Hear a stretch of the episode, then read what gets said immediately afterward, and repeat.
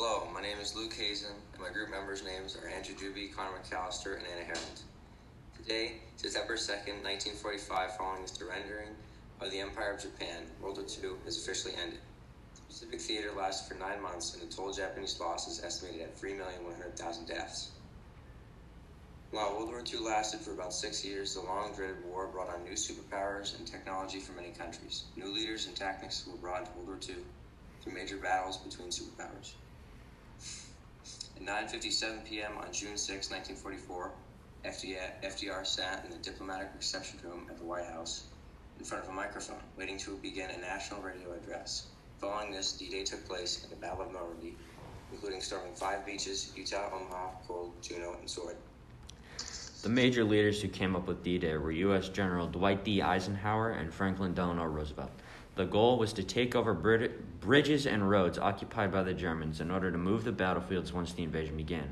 It was a turning point for the United States, and without President FDR and General Dwight D. Eisenhower's planning, Nazi forces would likely have attacked Great Britain with a large scale assault over land, sea, and air.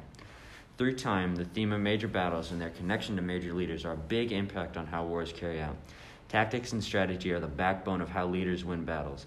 D Day was a major turning point for the Americans.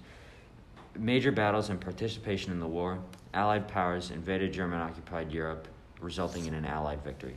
On December 16, 1944, Western Allies planned to attack German defenses for five to six weeks. German offenses ran out of resources on the Western Front, resulting in a break in the Siegfried Line, resulting in an Allied victory due to a failed last frontal assault on the Allied lines of the Western Front.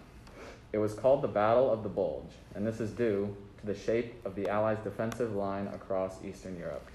Three German panzer divisions began attacking the Allies' line in an effort to split the United States and Britain. 90,000 Americans died, and the fighting subsided when the weather cleared and American bombers were able to clear out the Germans. The combined power of the Allies, excellent leadership, as well as manpower allowed the Allies to win. It is a testament to Ger- Germany's abilities, however, as they almost defeated close to four militaries single handedly. FDR followed the Battle of the Bulge from his map room. He remained calm throughout the whole event and had very little involvement in it, but he had faith in his generals and commanders. Two days after the battle, he gathered his family for Christmas and they shared their gratitude for the victory.